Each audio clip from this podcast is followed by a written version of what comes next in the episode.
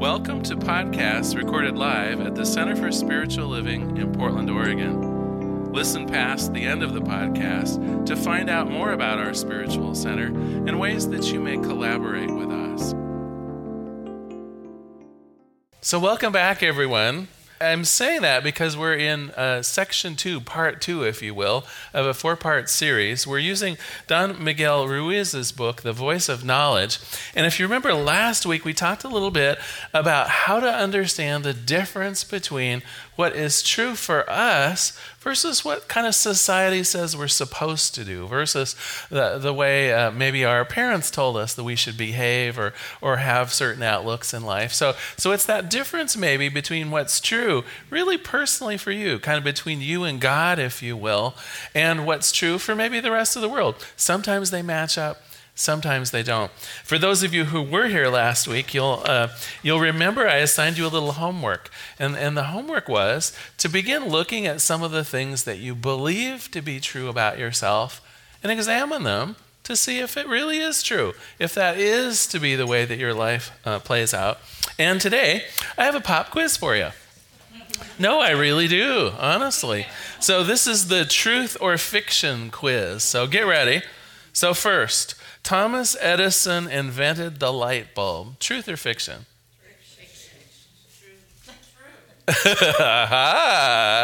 well, you know, a little tricky. He is well known for, per, per, for perfecting the light bulb. He's the one that brought it into commercial success.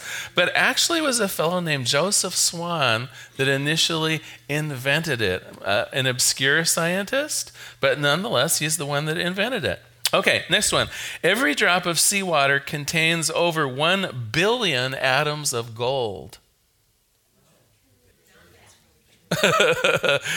These are a little tricky, right? Yeah, you're thinking I should have studied up for this pop quiz.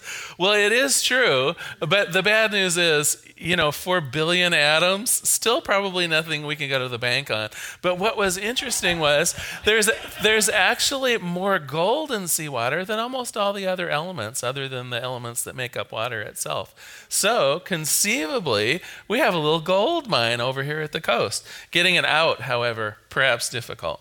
All right, next question. Air flight insurance is cheap because planes seldom crash. Well, now this one totally is a trick question. It's not that that isn't true, but do you want to know the real reason why, if you go to the airport, you can get like a, a million dollar life insurance policy for one dollar for your flight? It's because 95% of the people who are in a plane crash walk away from it. Did you know that? Almost no one dies in an airplane crash. All right. All right, now for those of you who've spent any time in Hawaii, here's a question for you Which is more likely, death by shark or death by falling coconut? it's the coconut. Three times as many people every year die from being hit on the head by a coconut than are ever bothered by any sharks. All right. Well, I could go on. You know, I have like 10 or 12 of these, but let me just do one more. A California redwood tree has the record for the world's largest living organism. True or false? Yes. It's false. It's a fungus right here in Oregon. Right here in Oregon, there's a giant underground mushroom that is 3.5 square miles wide. I know some of you were like going, yeah. All right. So you might be asking, well, why are we doing this little test? The reason we're doing this little test is to illustrate that what we think we know and what is true sometimes matches up and sometimes not so much. And you know what? There's even some brain science behind it. There are even some psychologists that have done some studies around this that will point out to us why it is that often we're very mistaken, even about the things that we believe most ardently. Before we get there, though, I have one more thing about truth or false, and this is a joke for today. So, a businesswoman was interviewing applicants for the position of marketing director. She devised a simple test to select the most suitable person for the job. She asked each applicant the simple question What is two and two? Well, the first interview, the interviewee used to be a journalist. His answer was 22. The second was a social worker. She said, Well, I don't know the answer to that, but I'm glad we had time to discuss this important question. The third applicant had previously been an engineer. He pulled out his slide rule and proved the answer to be between 3.999 and 4.0001. The fourth was a lawyer who had researched an old legal case where it had been found and proven by a jury that the answer was four. And last but not least, the last applicant was a statistician. The businesswoman asked her, How much is 2 plus 2? The statistician got up from her chair, went over to the door, and closed it, and came back and sat down. She leaned across the desk and whispered, How much do you want it to be?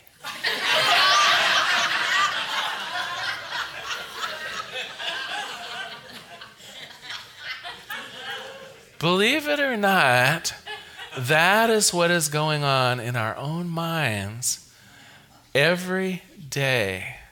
Researchers at Stanford University found that rather than us changing our opinion of what is correct when we get new information, we actually store the information incorrectly to support our prevailing view. And for example, remember the little test that we started with, some of those uh, kind of unusual facts? They gave a set of facts like that to entering freshmen. A month later, they gave them the same test. They got the same answers. So, people who believed that shark attacks were common were not at all dissuaded by the coconut story.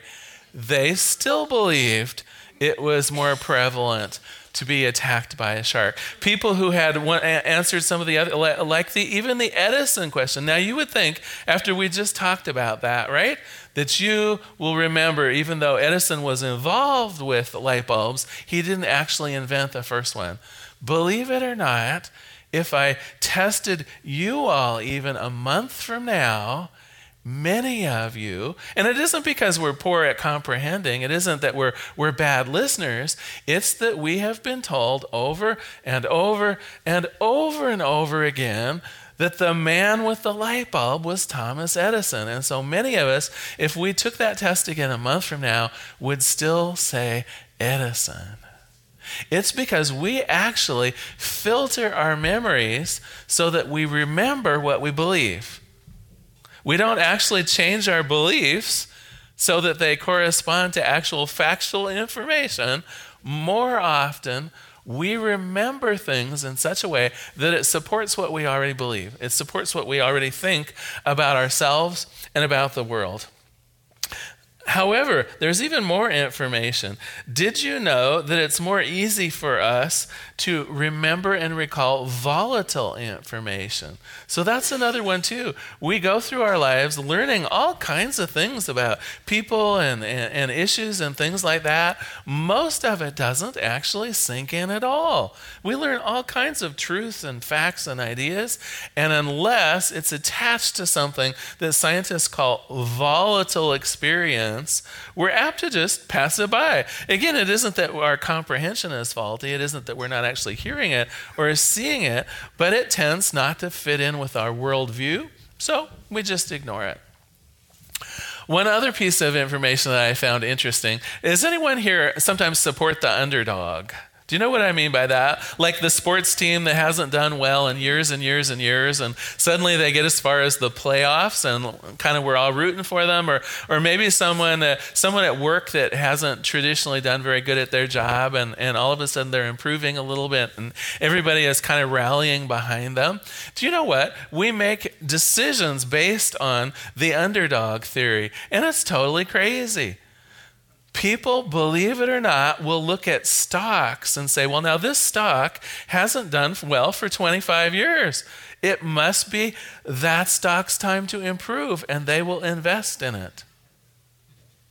Honestly, people will look at a past record of defeat and conclude that the luck must be ready to turn, that the chances then of, of improvement are there. People make all kinds of decisions with this idea that the tide is going to turn, that past history is no predictor of what's moving forward. Well, now, certainly in my own personality, that's true. Certainly I can change who I am or what I'm not. But if we're making our decisions somehow thinking that the, that the 50th throw of the quarter has a better luck of turning up at heads than the other 49, right? It's just not the way it works. All right, so this is how our brain works. This is how we filter things. This is why Don Miguel Ruiz says 90% of what's in our head is just craziness. 90%. Well, in fact, here, let me read this one uh, passage from here. Because here he talks about what is true, what is in our head that is true. The letter A is an A because we say so and we all agree. The word dog describes a certain kind of animal that we agree to call a dog. Knowledge used this way is factual and, and good, and it's a tool for communication. But almost everything that is abstract is a lie, is a fabrication, or is simply an imagination. What is right or wrong, what is good and bad, what is beautiful or ugly, I discovered that more than 90% of the concepts I have stored in my mind were simply based on lies, opinions, and supposition, especially the concepts that I have believed about myself. What do you believe to be true about yourself? Were you told things as a child about who you are and what you could expect? Have some of your experiences with friends and family led you down a path of believing that you're maybe not smart enough or not lovable enough? Have, have early job experiences told you that you're only qualified for certain kinds of jobs or certain ways of being? Have relationships maybe given you the idea that you're not as lovable as you would like to be or that relationships are just plain hard? I want to use an example from my own life. Um, so, when I was a, a, junior in high school, I was very involved in the theater department. And for whatever reason, more of my friends were over in choir. And I thought, well, this year I'll go out for choir. Well, it was an interesting experience because uh, they had us, uh, I can't even remember. I think it was uh, that song, Daisy, Daisy, that we had to sing for a little bit of an, of an audition. So I got up and, and did my audition, and the, the choir director placed me over with the, the baritones. And, and as he was leading me over to the baritones, he kind of whispered in my ear, You know, it would be okay if you just kind of mouthed the words. And I was kind of stunned by that. I didn't necessarily think of myself as a, a good or a bad singer, but what I realized, someone else did. Well, I went through choir that first term, and I did as he instructed. I, I uh, you know, just kind of mouthed the words in my little baritone section. But I remember going home at the end of the term and just thinking, this is silly. I sing, don't I? And I remember, uh, so, so, knowing knowing that the audition song was Daisy, right? Uh, my grandmother played the piano, and so whenever I would go over to visit Grandma, we would practice together. And when the fall term started up, um, this was me being very bold. I demanded to be re auditioned. and you know why? Because I decided that I could sing. And it was no more a lie than his lie that I couldn't sing, right? Do you know what I mean? Because it's all opinions, right? It's like what is no no offense to some of my friends who are singers right here in the audience today. But what is good singing, right? A lot of it is what you enjoy. A lot of it is what what pleases you. And then there are of course other calibers. I mean, we have stunning singers here, right? But what is appropriate for a choir, what's appropriate for singing in the bathtub. Do you know what I mean? I could have simply reached the conclusion I was not any good at singing and left it there. That would have been a lie that I told myself. So, of course, I was back in choir and he auditioned me again, and I actually got to sing in the choir the next term. Apparently, my grandma and I had rehearsed Daisy well enough that I was in good stead. But do you see how often someone will confront us with a piece of information, and sometimes they're, they're so loving about it, or, or, or I mean, really, he was being very kind in the way he personally. Do you know what I mean? It wasn't that he was being mean and people who love us greatly all the time, I think, tell us bits of information that they think will be useful for us, especially children, right? Especially children. We will tell them, oh my, that's an interesting painting, but could you have maybe kept within the lines a little better? Or, wow, that's kind of pretty, but uh, you know, purple and orange. Um, you know, not so much. All the subtle things we tell our friends, our loved ones, our children, our coworkers that are simply an opinion.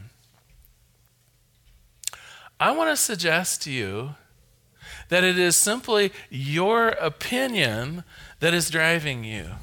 It is simply your collective opinion of the things that people have said to you, the, peop- the things you have learned about yourself, the, the ways we, we come up against the world sometimes. You know, the world has a habit too of, of pushing back on us, doesn't it? So it's the combination of all of those different kinds of opinion that have uh, allowed you to arrive thinking about yourself the way you think about yourself right now. But if it's just an opinion, why couldn't we have another one? If it's just an opinion, why couldn't we have another one? Don Miguel Ruiz says that what's going on in our lives is that really we're creating a story. That every day we add a little bit more information of what we believe about ourselves and the world that we add to the story that we've created so far about ourselves. And so that all of those opinions, if you will, and the, the 10% that's actually factual, all of that, we're stringing it together and writing our story as we go. The suggestion that he has, I think, is one that every author has to struggle with at first. If I want to rewrite the story, where do I start? Is it the plot that needs to change? Is it the dialogue that needs to change? Ruiz says it's the main character. How many of the people in this room are the main characters in your own stories? Please let it be all of us. You know, I, I, was talking to a young woman not long ago about, um, well, her marriage wasn't going quite the way she had wanted to. And after talking with her for about uh, 10 minutes, I decided that her husband actually was the main character in her life that she saw everything through her husband's eyes, that she believed she was only worthy when her husband thought she was worthy, that she looked to her mother and her coworkers for all of the cues about how she should behave and how she should show up. And in many ways, I saw one of those perils of Pauline characters, like a woman tied to a railroad tracks. Do any, do any of you remember, uh, like Rocky and Bullwinkle, where, where the heroine is tied to the railroad tracks? Well, that is, I guess, one main character that could exist in our lives. But would you wish anyone to have that life? Each of us has the chance of creating for ourselves exactly the hero or heroine of our dreams. Each of us has the ability to write the next chapter in our lives in such a way that we come out to be the way we want to be, whether it's more powerful or more love, lovable or more successful or more joyous. It can be a simple rewrite have you ever noticed a book, and, and even if you just changed a few words in it, you'd get a subtly different meaning? There was a movie I saw not too long ago where only one conversation changed in the movie, and, and, and, and then they kind of replayed the whole thing, and it made all the difference in the world. It could be something really simple that you can change about beliefs in your own life, or maybe it's time for a plot twist.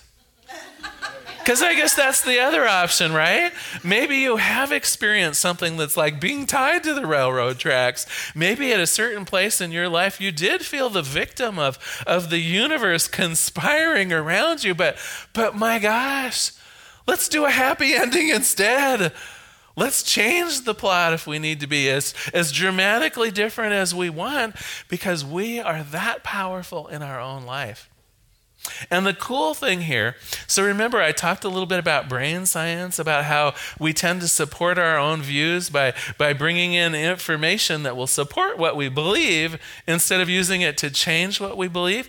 That can actually work in our, be, in our benefit. What if we change the story?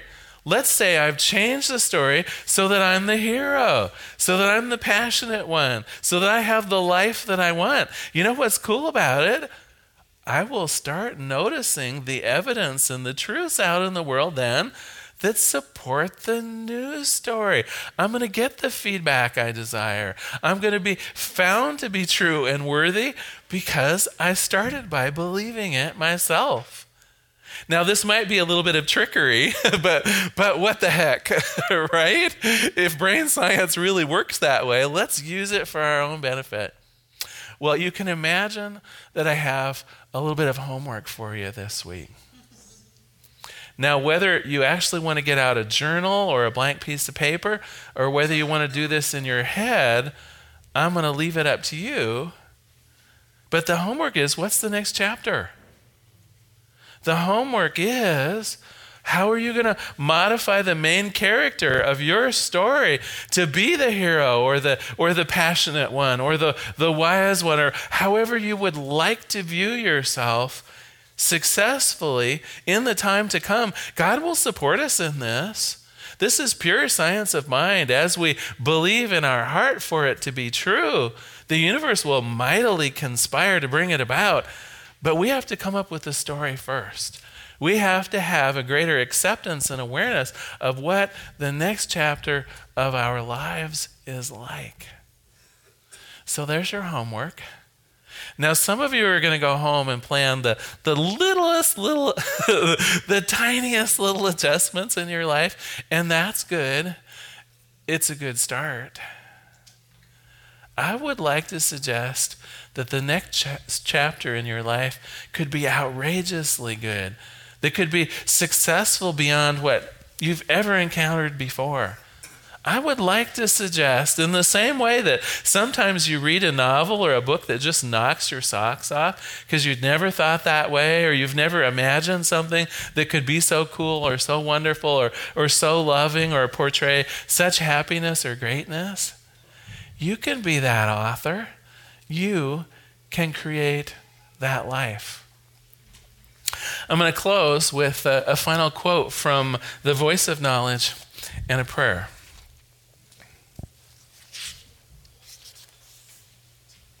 Once we have the awareness to see our, un, our own story, we discover that there is another way of creating the main character. Without awareness, there's nothing we can do because the story is so powerful that it will carry us along. It is a story that writes itself. We create the story, we give out our personal power to the story, and then the story is living our lives. But with awareness, we recover control of the story, the plot, the characterization. This is the good news if we don't like our story, we're the authors. We can change it. Let us pray. There is one power, one presence, one life, one goodness. There is the source of all things, and that source, my friends, is God. And it, of course, is everything that one could imagine or dream of. It is the, the love eternal. It is the, the joy that is unbound. It is the personal freedoms. It is the, the life, the luxury, the peace, and, and the wonder of all things, all that is good contained within God. And what I'm saying on this day is that it means me too, that it means each person in this room. Each person here is in charge of what is to come as we write the chapters in the book that is our lives, we are in charge.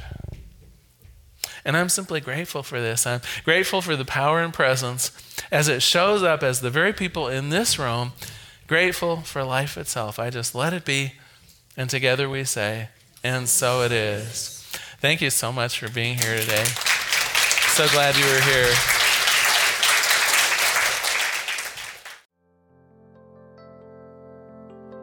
We hope you enjoyed today's podcast. If you happen to be in the Portland, Oregon area, we'd love to have you visit in person. The Portland Center for Spiritual Living is located at 6211 Northeast Martin Luther King Jr. Boulevard. We have inspirational services at 9 and 11 a.m. every Sunday. Our mission is to open hearts, ignite minds, and to make a difference. If you'd like to support our center and its podcasts, you can donate online at www.pcsl.us/donate. Our website is also the place to learn more about what's going on at the center or to contact us. Allow us to become part of your extended community. Wherever you are on your spiritual journey, you are most welcome at the Center for Spiritual Living.